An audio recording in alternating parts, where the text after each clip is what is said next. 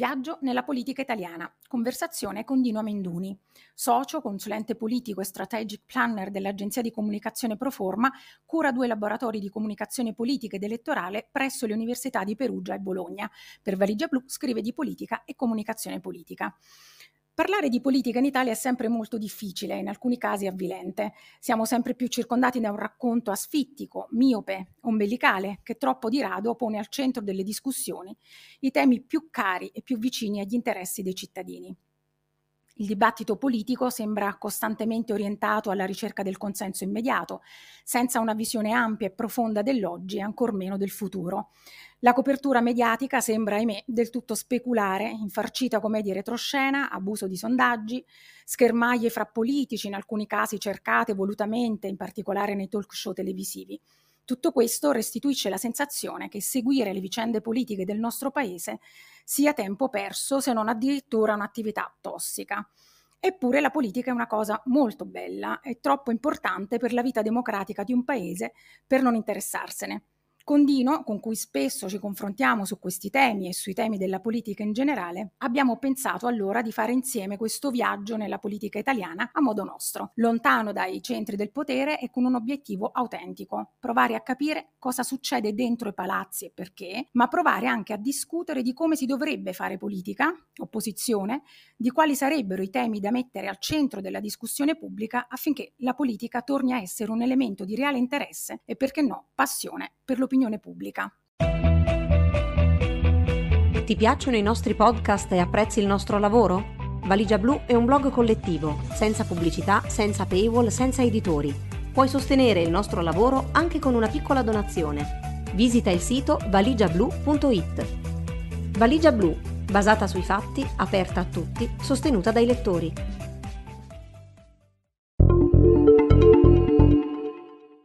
Grazie Dino per essere qui con noi, per aver accettato questo nostro invito. Io direi di cominciare la nostra chiacchierata proprio partendo dal tuo ultimo articolo per Valigia Blu, cosa non deve fare l'opposizione o come si fa opposizione in, in linea generale, ma anche riferito nello specifico al, al, governo Meloni. Diciamo che quell'articolo ci guiderà sostanzialmente in questa nostra eh, chiacchierata. E, ehm, quindi ti chiederei subito mh, di farci un quadro dello scenario politico italiano al momento.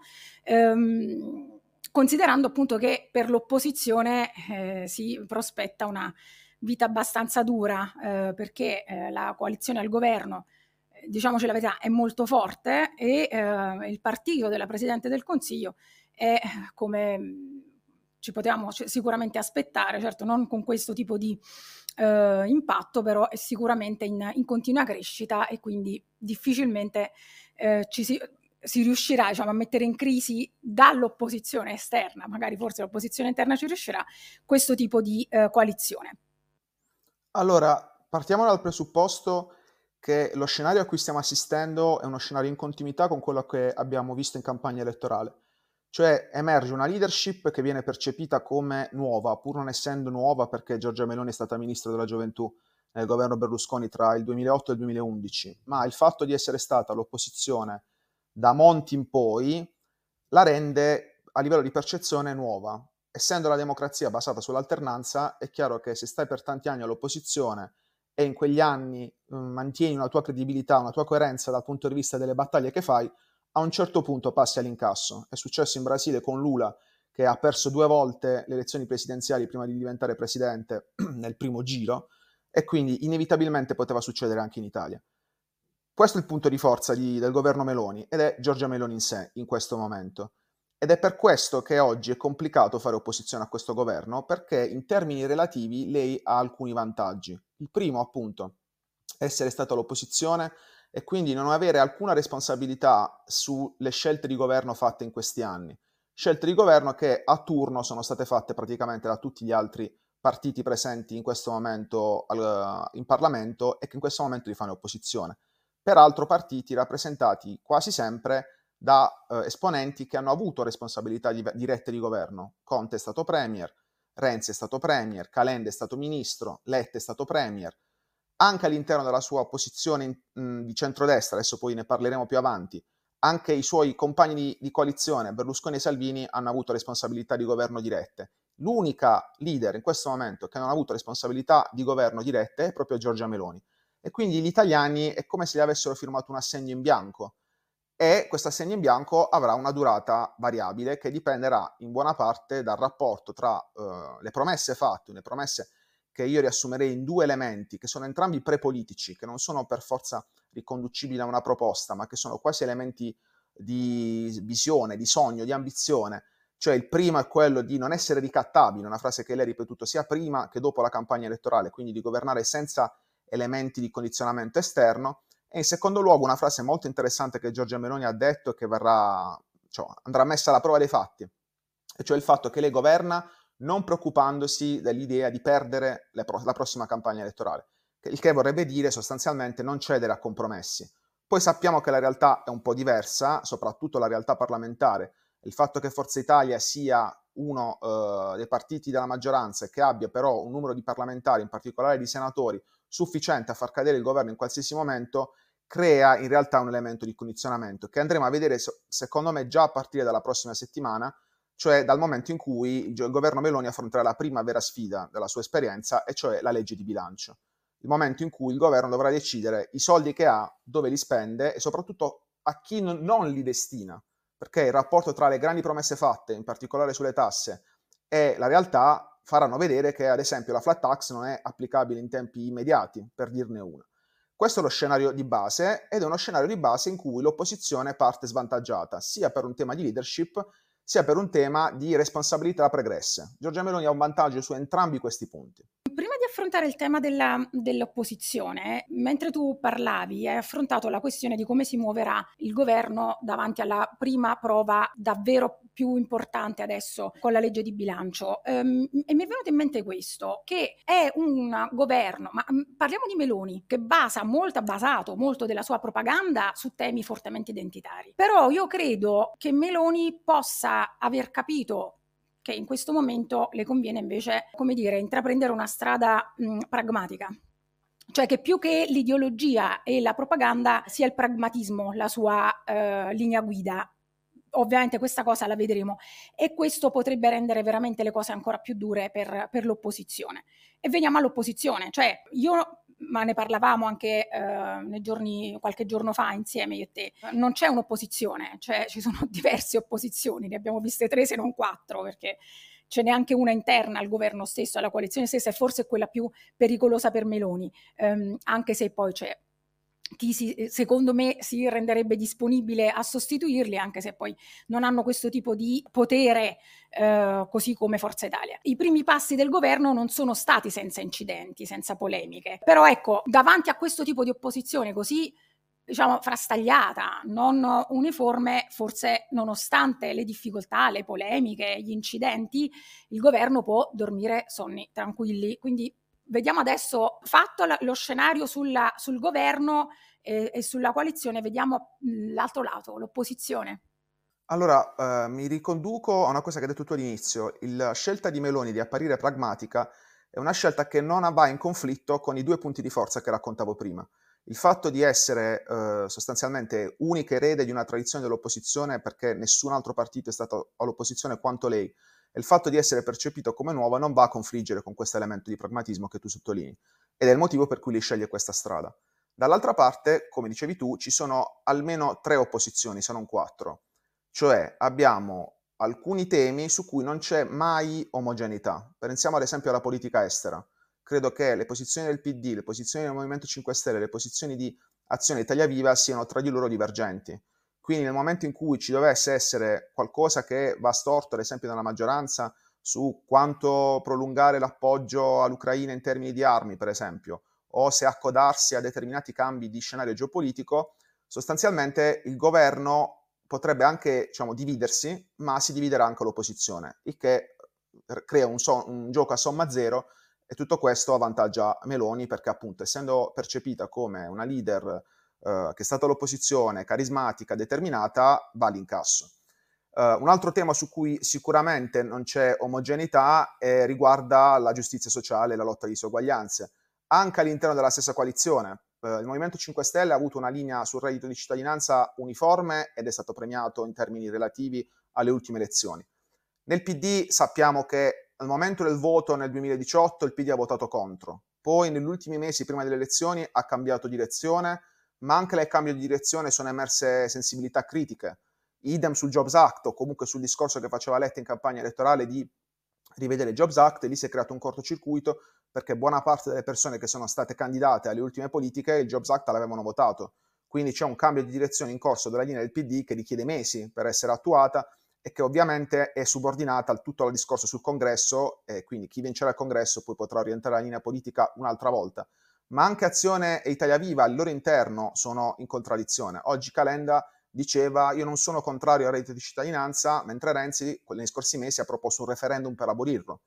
Quindi sulla giustizia sociale, per esempio, che è uno dei temi su cui effettivamente le opposizioni potrebbero aver gioco, nel discorso di Meloni la parola giustizia sociale non appare mai, la parola disuguaglianza non appare mai, sarebbe un tema su cui impostare una campagna di opposizione sociale, non solamente politica, in questo momento le opposizioni sono tra di loro divise, con un problema che è interno al PD, ma che non è solamente interno al PD a questo punto, ma interno in generale alle opposizioni, cioè il fatto che il PD sta eh, con grande fatica rivedendo la propria leadership ed è come se fosse in stand-by, in pausa. Calano i sondaggi per questo motivo, perché le persone non vedono un leader all'interno del partito, non conoscono la linea e quindi si spostano su altri, altre forze ma il PD a livello parlamentare è comunque la prima forza dell'opposizione, ma non avendo una leadership è come se fosse fermo. Poi in realtà nel merito è stato il PD a fare un paio di mosse eh, interessanti sia sul decreto Rave in particolare, a proporre alcuni eh, emendamenti che poi Forza Italia ha utilizzato come appoggio per fare opposizione interna. Ma parliamo di tattica in questo momento, non di strategia, e non è un caso se, nonostante, come dicevi tu, i primi passi sono stati quantomeno eh, diciamo, incerti nel governo e ci sono ancora delle questioni in ballo. Penso ad esempio al tetto sul contante che è stato bloccato da Mattarella perché non considerato urgente. Questo non ha alcun impatto sui sondaggi, in particolare sul gradimento di Giorgia Meloni.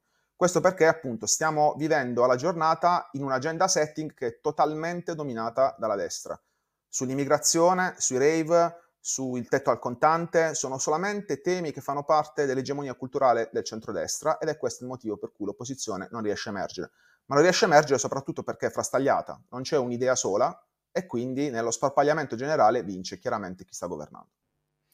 E, ehm, parlando poi nello specifico del Partito Democratico, tu hai già accennato a, alla crisi in cui versa in questo momento quello che era il principale partito italiano eh, e mm, chiaramente lo vediamo tutti in stato confusionale, eh, deve far fronte a una crisi interna profonda e subisce gli attacchi da un lato di Calenda e Renzi, quindi c'è anche fuoco amico, eh, e dall'altro di Conte. E su questo poi io ti chiederei se, come qualcuno ha prospettato, Conte può avviare una vera e propria scalata all'elettorato del PD dall'esterno all'esterno? Allora, in questo caso dobbiamo vedere che mh, la situazione va divisa, nel senso che l'attacco da, da, sinistra, diciamo dal Movimento 5 Stelle e l'attacco da destra hanno caratteristiche diverse dal punto di vista strutturale. Nel caso del, di Conte, il Movimento 5 Stelle è un partito con un leader ma senza base, nel senso che non ha un gruppo dirigente radicato sui territori, mentre il PD in questo momento è un partito con una base ma senza leader, cioè ha una struttura di governo locale molto forte, i sindaci dei principali comuni d'Italia, Roma, Milano, Napoli, Torino, Bari, sono comunque al, vicini al PD, se non proprio organici al PD, ma in questo momento ha un problema di leadership. Allora le soluzioni sono due. O Conte si struttura a livello di classe dirigente locale, compete e vince a livello locale. Ed è quello che sta cercando di fare, se ho capito bene, no? Lui ha rilanciato eh, le assemblee o comunque la, il radicamento sui territori, sembrava di parlare dei meetup dell'inizio del Movimento 5 Stelle, lui lo sa che quello è il suo punto di debolezza. Sì, e comunque nelle prossime campagne elettorali Lombardia e Lazio è probabile che non tocchi palle nel Movimento 5 Stelle o comunque che sia in una posizione di minoranza, soprattutto in Lombardia dove con la candidatura di Maiorino il PD si sposta a sinistra, il Movimento 5 Stelle ha poco margine. Eh, non so se sia l'area, non credo di no, ma ha poco spazio. Quindi la possibilità di Conte di scalare il PD dipende dalla capacità di strutturarsi e vincere nelle campagne locali. C'era riuscito eh, negli scorsi anni a Livorno, a Parma, a Roma, a Torino, adesso qua la spinta propulsiva a livello locale sembrerebbe non esserci più. Chiaramente dobbiamo vedere il prossimo giro di amministrative, ma allo stato attuale non c'è. Il PD ha il problema opposto, cioè il PD ha una classe eh, dirigente strutturata sul territorio, ma non ha leadership. Quindi dipenderà, è come il gioco della bandiera, dipende da chi prima riesce a compensare il proprio limite. Se il PD riuscirà a compensare il difetto di leadership, riuscirà a resistere alla scalata del Movimento 5 Stelle, se il Movimento 5 Stelle riuscirà a strutturarsi sul territorio, diventerà un contenitore che potrebbe accogliere anche pezzi di classe dirigente del PD. Nel caso di Azione Italia Viva, in realtà siamo in una via di mezzo, nel senso che Azione Italia Viva hanno espressioni lo- di classe dirigente locale, seppur sparpagliata e quasi sempre a livello di consiglieri regionali o assessori, mai di figure apicali, però un po' di classe dirigente reale ce l'hanno in giro per l'Italia, frutto di alleanze che sono state nel tempo sia con la sinistra che con la destra. Per esempio eh, a Genova Marco Bucci, il sindaco di centrodestra, governa con i voti di azione, o in Toscana invece, eh, per esempio, diciamo, regione confinante, il PD è in alleanza con Italia Viva e Azione.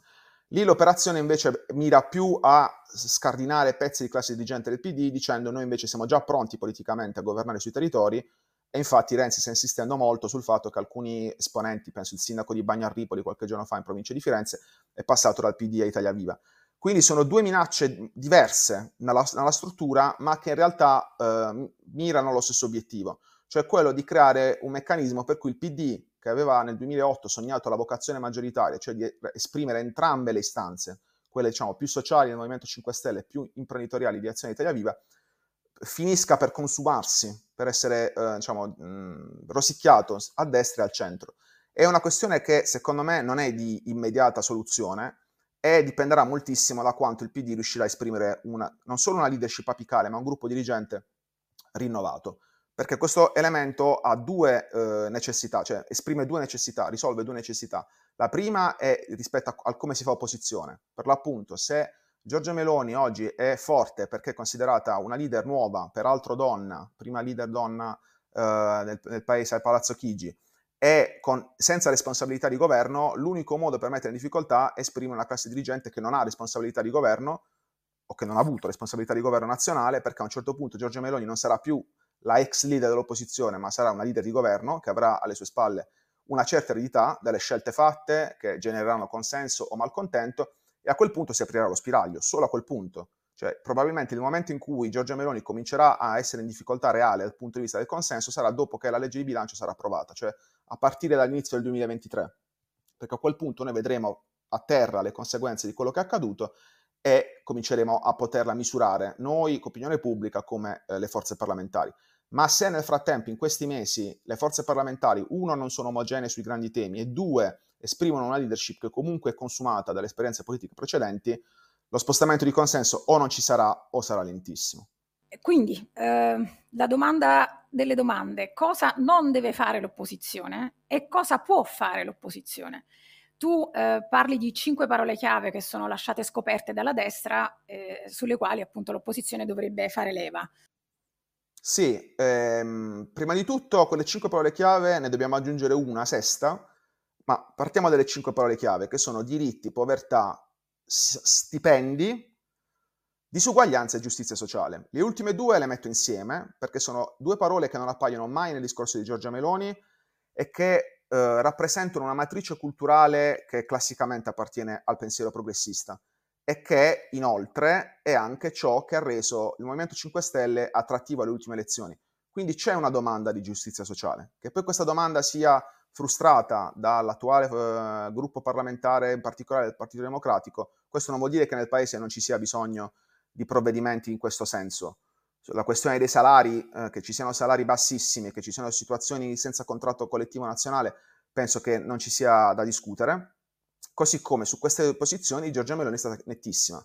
Ha definito il salario minimo uno specchietto per le allodole, mostrando quindi la totale indisponibilità a ragionare di salario minimo, peraltro in un momento in cui l'inflazione galoppa, siamo al 11,8% in questo mese, e in cui le pensioni nel frattempo sono state rivalutate a rialzo del 7,3%, quindi c'è un tema di eh, aumento del costo della vita e insostenibilità del costo della vita. Quindi lì sarebbe un'autostrada, lei non l'ha proprio citata durante il suo discorso, e quindi ci sarebbe un'autostrada. Però, come detto, il PD ha un'idea, 5 Stelle ha un'idea e Azione Italia Viva ha un'idea diversa di giustizia sociale e un senso di priorità diverso, per cui finché non c'è omogeneità su questo, questa autostrada non viene percorsa. L'altro tema chiaramente è quello dei diritti, su cui Giorgia Meloni non può che giocare in difesa, nel senso che il massimo che lei può promettere è di non scardinare l'esistente, e quindi di non toccare l'aborto, di non toccare i diritti civili e così via, ma non può andare avanti verosimilmente a meno che non ci sia qualche elemento, non so, di attualità così profondo da indurre a qualche cambiamento. Ma al momento togliere, eh, diciamo, cambiare eh, la posizione su quello vorrebbe dire rinunciare a una bandiera ideologica e quindi la vedo molto complicata. Lì eh, tutti i partiti presenti in questo momento all'opposizione hanno una qualche responsabilità. Il PD è accusato di non aver fatto abbastanza sui diritti civili, di essersi fermati alle unioni civili e non aver mai spinto per il matrimonio egualitario. Il Movimento 5 Stelle è stato quantomeno un divago nella scorsa legislatura sull'argomento, spesso astenendosi in alcune circostanze o non introducendo argomenti di questo tipo, soprattutto quando era al governo con la Lega, per non disturbare il proprio alleato. Renzi deve giocare in difesa a sua, a sua, volta, perché per quanto sia intestato il tema dei diritti civili, dicendo almeno io ho fatto un passo in avanti, allo stesso tempo non può dire adesso facciamo un ulteriore passo in avanti perché avrebbe potuto farlo allora e se non l'ha fatto c'era un motivo di natura politica. Ed è per questo che l'opposizione in questo momento, secondo me, deve cercare più vie sociali che vie politiche per esprimersi. Io penso sempre al referendum del 2011 come un elemento che può creare una, una qualche speranza o un qualche, eh, una qualche riflessione sulle pratiche. Il referendum del 2011 su acqua, giustizia nucleare, i partiti che politicamente in qualche modo afferivano a quel tipo di discorso, in particolare il PD, non prese una posizione netta e soprattutto non fece campagna elettorale attiva. Questo non impedì al movimento referendario di raggiungere il quorum. Quindi vuol dire che esistono delle battaglie che hanno un tipo di consenso molto alto e l'abbiamo visto anche nei sondaggi riservati alle ultime politiche. Eh, gli italiani che sono favorevoli allo Ius Cole, per esempio, è, è intorno al 65-70%, che è molto di più del consenso di Meloni ed è molto di più chiaramente del consenso dell'opposizione. Idem sul salario minimo. Il salario minimo era il primo tema sociale più sentito all'interno dell'opinione pubblica eh, dopo le pensioni. Per cui anche lì c'è una base sociale prontissima ad accogliere questo tipo di input. Ma è chiaro che c'è uno scollamento. Fino a quando i partiti non hanno eh, una linea ideologica chiara e definita, fino a quando le opposizioni non si coordinano su due o tre battaglie, appunto sui salari, sui diritti, sulla lotta alla povertà, sulle diseguaglianze, e fino a quando la, l'attuale classe dirigente verrà percepita come poco credibile nell'affrontare questi temi, perché quando ha governato non l'ha fatto, questo scatto non avviene. Ciò non vuol dire che questo scatto non possa già avvenire in questo momento fuori dal palazzi, cioè a livello di opposizione sociale, a livello di movimenti, a livello di battaglie referendarie. Adesso c'è il discorso appunto sulla ra- raccolta delle firme digitali su cui sta lavorando Cappato, che può sbloccare tutta una serie di energie che i partiti in questo momento non riescono a rappresentare e su quello per esempio c'è una grandissima possibilità di rovesciare un pochino il tema della, delle disuguaglianze. Beh, anche per esempio la lotta che sta, stanno portando avanti i lavoratori della GKN poteva essere una grande occasione per, per l'opposizione, invece sono praticamente ignorati. Eh, questo ci dà anche la misura no? di, o di sensibilità e di attenzione che l'opposizione non riesce a avere rispetto a quello che succede poi nella società civile o proprio il disinteresse per questioni politiche, ideologiche. Mm. Eh, quindi tornando ai, ai, ai cinque, cinque, temi che dicevi, diritti, povertà, stipendi. Eh, eh, stipendi, salari, lotta di disuguaglianza e giustizia sociale. A quei cinque ne, aggi- ne aggiungo un sesto, che è il tema ambientale. Io non ho citato l'ambiente sull'articolo di Valigia Blu perché la parola ambiente appariva nel discorso di Giorgia Meloni, seppur in forma molto sfumata. Ma quello che è accaduto l'altro ieri alla COP27 del Cairo ci fa capire che il governo Meloni è quantomeno impreparato. Il ministro per l'ambiente eh, Fratin ha sostanzialmente fatto scena muta, l'Italia non si è presentata con alcun dossier su come affrontare l'emergenza climatica, quindi possiamo dire che al momento la frase di Giorgia Meloni nel discorso per cui il governo tutto, farà tutto il necessario per affrontare l'emergenza climatica è un gigantesco punto di domanda. Quindi a quelle cinque parole ne possiamo aggiungere una sesta. Facendo un passo indietro su cosa non deve fare l'opposizione, l'opposizione non deve prima di tutto eh, puntare al fatto che a un certo punto alcune promesse, o meglio, non solamente puntare al fatto che alcune promesse non, non saranno realizzate, perché il fatto che le promesse non siano realizzate purtroppo è un patrimonio di qualsiasi forza politica abbia governato in questi anni e quindi se un Conte dice non abbiamo realizzato le promesse, un Renzi dice non, eh, anzi, eh, Meloni non ha realizzato le promesse, Renzi dice non ha, Meloni non ha realizzato le promesse, non, non hanno fatto neanche loro. Quindi è un gioco a somma zero. Idem per cambi di eh, direzione repentina. Come dicevo prima, il PD ha cambiato idea sul Jobs Act o sul reddito di cittadinanza, per esempio. Il Movimento 5 Stelle ha cambiato idea su qualsiasi cosa negli ultimi cinque anni. Azione Italia Viva sono, insomma, sono figlie di due, par- due, leader politici che militavano in un altro partito fino a pochi mesi fa. Calenda è stato eletto europarlamentare nel PD, Renzi è stato segretario del PD. Nessuno può dare in questo momento dei leader dell'opposizione correnti lezioni di coerenza a Giorgia Meloni. E questo chiaramente è un grande limite alla uh, proposta di opposizione. Ci sarà sicuramente una tentazione che avranno tutte le forze di opposizione in cui non cadere cioè quello di soffiare sul fuoco dell'opposizione interna, che in questo momento è l'unica opposizione che sta funzionando. Quali sono i temi su cui mi fibrillazione del governo? I temi su cui a turno i partiti dello, dall'attuale maggioranza litigano tra di loro. Calderoli fa una proposta sull'autonomia differenziata, chi attacca eh, Fratelli d'Italia e Forza Italia che dicono attenzione, un attimo di prudenza. Tetta al contante, chi eh, lì forse magari c'è più omogeneità, però ci sono alcuni esponenti di Forza Italia che dicono attenzione non va bene. Sui rave a un certo punto Gaspare è diventato quasi un militante dei centri sociali, cercando di dire attenzione, forse è un po' troppo dura la legge sui rave. E ripeto, cosa non bisogna fare? Bisogna evitare di sottolineare queste contraddizioni, perché se tu le sottolinei la maggioranza si ricompatta immediatamente. Bisogna lasciare che loro si eh, becchino tra di loro, non bisogna assolutamente entrare in quella discussione perché è una discussione che fa più male a Meloni perché è interna, mentre bisogna andare a presidiare quelle 5 più 1 parole chiave, perché lì su quello sono tutti impreparati all'interno della, della coalizione di maggioranza e su quello puoi dettare l'agenda, perché poi c'è quest'altro argomento chiaramente si incrocia molto fortemente anche con il rapporto tra politica e media in Italia. Te lo stavo per dire perché poi il problema è anche come imporre questa agenda a livello mediatico, perché eh, sappiamo che i media poi sono interessati a altro, altri tipi di dinamiche, quindi è difficile, no? Sì, è difficile e i media italiani, soprattutto i media che seguono la politica, hanno la tendenza a raccontare quello che fa il governo senza esprimere una valutazione critica, a mettere virgolettati sui giornali senza dire se questo virgolettato è attendibile o meno, se i dati sono mm, corretti o meno. E quindi bisogna cercare un'altra strada. Non mi aspetterei in questo momento un grande supporto da parte dei media, a meno che non ci siano fatti di attualità così clamorosi da obbligare, tra virgolette, i media a coprirli. Penso per esempio al fatto che tutto il discorso sull'emergenza climatica nasce eh, non tanto dalla consapevolezza dei direttori dei giornali, quanto dal fatto che a un certo punto le piazze si riempivano di adolescenti e tu dovevi dar notizia di questo fatto e da lì piano piano si è cominciata a inserire una coscienza climatica anche all'interno dei, delle redazioni dei giornali. Ehm, però appunto due cose da fare appunto in complemento è non soffiare sulle polemiche interne alla maggioranza, ma in, questo, in questi mesi soprattutto sfruttarli per costruire appunto un'agenda su questi argomenti che la destra lascia scoperti per motivi culturali, mi viene da dire, politico-culturali.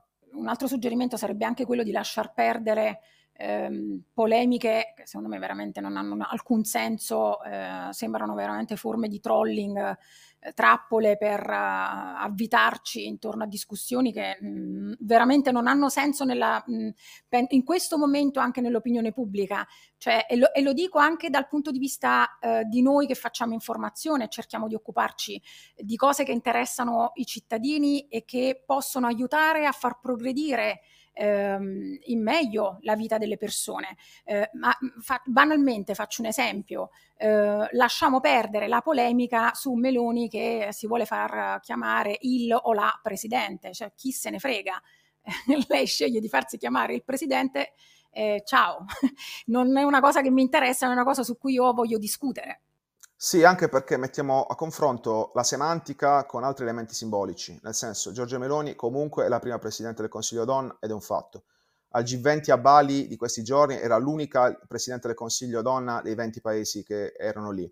Questa roba è più potente di tutte le discussioni sulla lingua che possiamo fare. E poi il tema dei temi è che il fatto che lei sia uh, Presidente del Consiglio non tocca in nessun modo, purtroppo, i temi legati al maschilismo della nostra classe dirigente ed è su quello che bisogna lavorare piuttosto che su come, viene, come lei decide di chiamarsi. Anche perché lasciarla libera di de- autodeterminarsi, secondo me è anche una cosa buona perché poi siano tutti liberi di autodeterminarsi e utilizzare il pronome che preferiscono. Se noi andiamo a rompere le scatole a lei su come vuole chiamarsi, poi lei si sentirà legittimata a rompere le scatole agli altri. Quindi che lei si chiami Il diventa una specie di, anche lei, di bandiera della, della gender fluidness in modo inconsapevole ed è tanto di guadagnato. Fantastico. ehm, prima hai parlato della necessità eh, di rinnovamento della classe dirigente, cioè la credibilità sta anche nel fatto che magari ehm, le personalità che emergono all'interno dei partiti non abbiano un passato, diciamo così, che li abbia in qualche modo compromessi eh, nella percezione della, eh, dell'opinione pubblica, dell'elettorato, dei cittadini. Quello che sta emergendo nel PD in questi giorni, no? tu hai accennato alla candidatura di Maiorino in, in Lombardia, penso per esempio a um, Ellie Schlein che si è esposta per il congresso. Che ne pensi di questo tipo di movimenti, di novità? Allora, eh, prima di tutto siamo ancora lontani dalla definizione delle candidature e questo è un problema dal punto di vista sia delle tempistiche che dell'analisi, nel senso che noi stiamo vedendo molti movimenti tattici di molti leader, ma l'organizzazione delle primarie del PD è comunque inequivocabile. Ci sono tre leader che alla fine arrivano al percorso finale e forse un paio che possono giocarsela nelle primarie aperte. Tra autocandidature, pseudocandidature, nomi che circolano ce ne saranno almeno una decina. Quindi quello che noi stiamo vedendo in questo momento purtroppo fa parte ancora delle schermaglie. Dovremmo poi riparlarne con i nomi dei candidati tra le mani, soprattutto con i nomi delle correnti, tra virgolette, perché per esempio Ellie Schlein, che non si è ancora ufficialmente candidata, ma ha solo detto che prende la tessera del PD e che probabilmente si candiderà, ma non è sicuro al 100%, perché poi dipende anche da che tipi di accordi vengono fatti, è un nome che sposta il baricentro del PD verso sinistra. Bonaccini è un nome che probabilmente lascia il baricentro del PD di dov'è, se non lo sposta leggermente a destra, per esempio. E lì si apre un altro tema, cioè in questo momento con il PD stanco, che ha perso le ultime due elezioni politiche, ci si chiede in modo piuttosto significativo, dentro e fuori dal partito, se la fusione nel 2008, cioè mettere insieme due anime politiche diverse, IDS e la Margherita, sia un'operazione che abbia effettivamente avuto senso oppure no. Da un certo punto di vista noi potremmo dire che il PD ha governato, sempre in governo di coalizione, per quasi tutti questi anni e quindi ave- avrebbe un senso. Dal punto di vista politico però oggi, vedendo il PD in mezzo a una morsa, 5 Stelle da una parte e Azione Italia Viva dall'altra, ti fa venire il dubbio che effettivamente l'unica soluzione sia che si torni alle origini, cioè che sostanzialmente si formi un partitone con 5 Stelle e pezzi del PD di sinistra da una parte è un partito meno grande per il momento, con Azione Italia Viva e pezzi del PD più di destra dall'altra parte. Ed è questo il grande dilemma che va sciolto, che è un dilemma che si può sciogliere non solamente attraverso i leader, ma anche attraverso la piattaforma politica che viene proposta. Quindi è molto importante capire anche poi che tipo di congresso sarà, se sarà un tipo di congresso tra virgolette apparecchiato, cioè in cui sostanzialmente Bonaccini considerato leader in pectore, eh, verrà sostenuto da tutta la, tutta la, classe dirigente del PD che oggi invece se fo- facesse un passo indietro darebbe più energia. E a quel punto siamo alla restaurazione, con tutto il rispetto per Bonaccini, ma Bonaccini si presterebbe a un'operazione di restyling del PD come tutte quelle che ci sono state in questi anni, o se parte un processo di rinnovamento della classe dirigente. Ed è questa la domanda, ed è una domanda a cui oggi ancora non abbiamo risposta. Nardella ha annunciato il 27 novembre una, una partecipazione sua, si parla di una candidatura del Sud, di una possibile asse tra De Luca ed Emiliano, non sappiamo se è vero oppure no, e così via. Però al momento il vero dilemma è se il PD come contenitore è capace di esprimere una linea politica unitaria in cui tutti gli iscritti, militanti, dirigenti si riconosce, o se siamo ancora al compromesso per cui linee politiche diverse finiscono nello stesso contenitore e il, il progetto poteva funzionare se il PD rappresentava tutta l'area, tutta la famosa vocazione maggioritaria, o faceva il partito tenda come il Partito Democratico Americano, in cui c'è dentro Bernie Sanders e anche esponenti molto più di centro. Ma venendo meno questa idea del partito tenda, e quindi diciamo, essendoci una frammentazione, inevitabilmente il PD deve fare delle scelte, deve diventare o un partito neolaburista o un partito di centro. Tutte e due le cose insieme non può essere perché se continua a esserlo verrà eroso a sinistra e a destra gira in, questi, in, queste ore gira un meme che tu mi hai fatto vedere su WhatsApp, eh, credo che sia dei giovani democratici. Eh, e usa la, la, diciamo, la, cornice della campagna che voi avete fatto di Proforma per il PD in, questa, in quest'ultima campagna, eh, eh, cioè congresso farsa eh, basato su nomi e tifoserie, vero rinnovamento della nostra identità e del gruppo dirigente, scegliamo eh, quindi, che secondo me fotografa bene la, la, situazione in cui è adesso il PD in uh, prospettiva del congresso.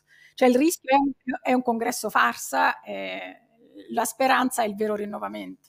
Lo, lo, fotografa benissimo e crea anche un filo di inquietudine dato che quella card è stata fatta da una corrente del PD.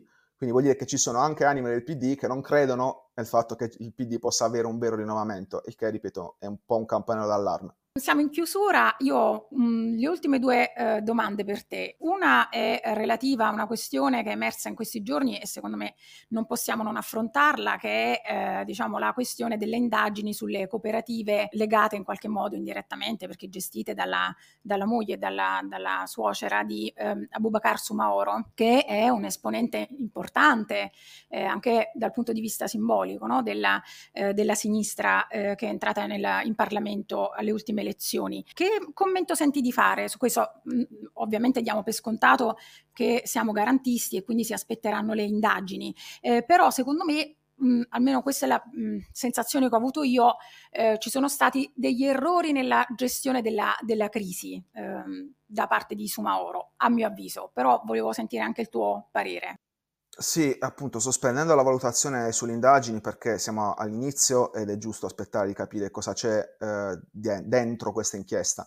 Possiamo fare una valutazione in termini comunicativi e Abubakar Somaora ha detto sostanzialmente che querela tutti coloro i quali lo attaccano, ci vediamo in tribunale e sostanzialmente è la stessa retorica di Matteo Salvini quando parla di immigrazione il fatto che dal punto di vista del linguaggio non ci sia riconoscibilità di una differenza, discontinuità, pone chiaramente un tema di tenuta politica e simbolica, nel senso che nel momento in cui anche esponenti nuovi e di sinistra utilizzano un linguaggio del tutto paragonabile a quelli di destra, con quale, cioè, da che pulpito viene la predica? Come si fa poi a chiedere le dimissioni o chiedere di fare un passo indietro o chiedere una censura rispetto a determinati tipi di ri- reazione nei confronti dei media, nei confronti della politica, quando ci sono delle situazioni del genere. È chiaro che se eh, parliamo di discontinuità e parlare di opposizione vuol dire parlare di discontinuità per definizione, e però poi già nelle parole non c'è discontinuità, eh, diventa complicato andare oltre questo genere di situazioni. L'ultima domanda. Tu in tutti questi anni ti sei occupato di campagne elettorali nazionali, locali, anche molto importanti. Qual è quella che ti ha reso più felice? La prima in assoluto eh, che ho fatto con responsabilità di strategia è stata la campagna elettorale a Bari, nella mia città, per l'allora sindaco di Bari, Michele Emiliano, che si era ricandidato eh, sindaco. Io, io avevo 24 anni e mi fu affidato un compito bellissimo anche piuttosto incosciente affidare a un ragazzo di 24 anni, cioè quella di eh, coordinare il comitato elettorale eh, convogliando le energie di 150 volontari, tutti i miei concittadini, molti dei quali miei amici, che eh, hanno avuto la possibilità sostanzialmente di guidare e costruire la campagna da tutti i punti di vista, strategico, della comunicazione, dei social, e lì si è mischiata eh, sostanzialmente la politica con la militanza, la comunicazione con la passione, ed è una situazione che chiaramente ti può capitare solo in rarissime circostanze, quando ti capita di fare campagna elettorale, ad esempio, nel tuo territorio, e con quel tipo di responsabilità rimane la, la più bella dal punto di vista personale ed emotivo. Poi ci sono state campagne molto belle dal punto di vista tecnico, cioè che è stato belle farle, divertenti, penso alla campagna di Sala a Milano dell'anno scorso, che è stata un gioiellino dal punto di vista della comunicazione politica, però quel tipo di energia che puoi uh, mettere dentro lavorando per la tua città e con la tua generazione chiaramente è insostituibile. Allora, il nostro primo viaggio nella politica italiana finisce qui. Eh, grazie Dino per uh, averci accompagnato in questo viaggio e sicuramente proseguiremo, proveremo a seguire uh, ancora la politica italiana e continueremo questo nostro viaggio insieme. Grazie Dino. Ciao, grazie a te, grazie a chi ascolta il podcast di Valigia Blu. Ti piacciono i nostri podcast e apprezzi il nostro lavoro? Valigia Blu è un blog collettivo, senza pubblicità, senza paywall, senza editori. Puoi sostenere il nostro lavoro anche con una piccola donazione. Visita il sito valigiablu.it. Valigia Blu, basata sui fatti, aperta a tutti, sostenuta dai lettori.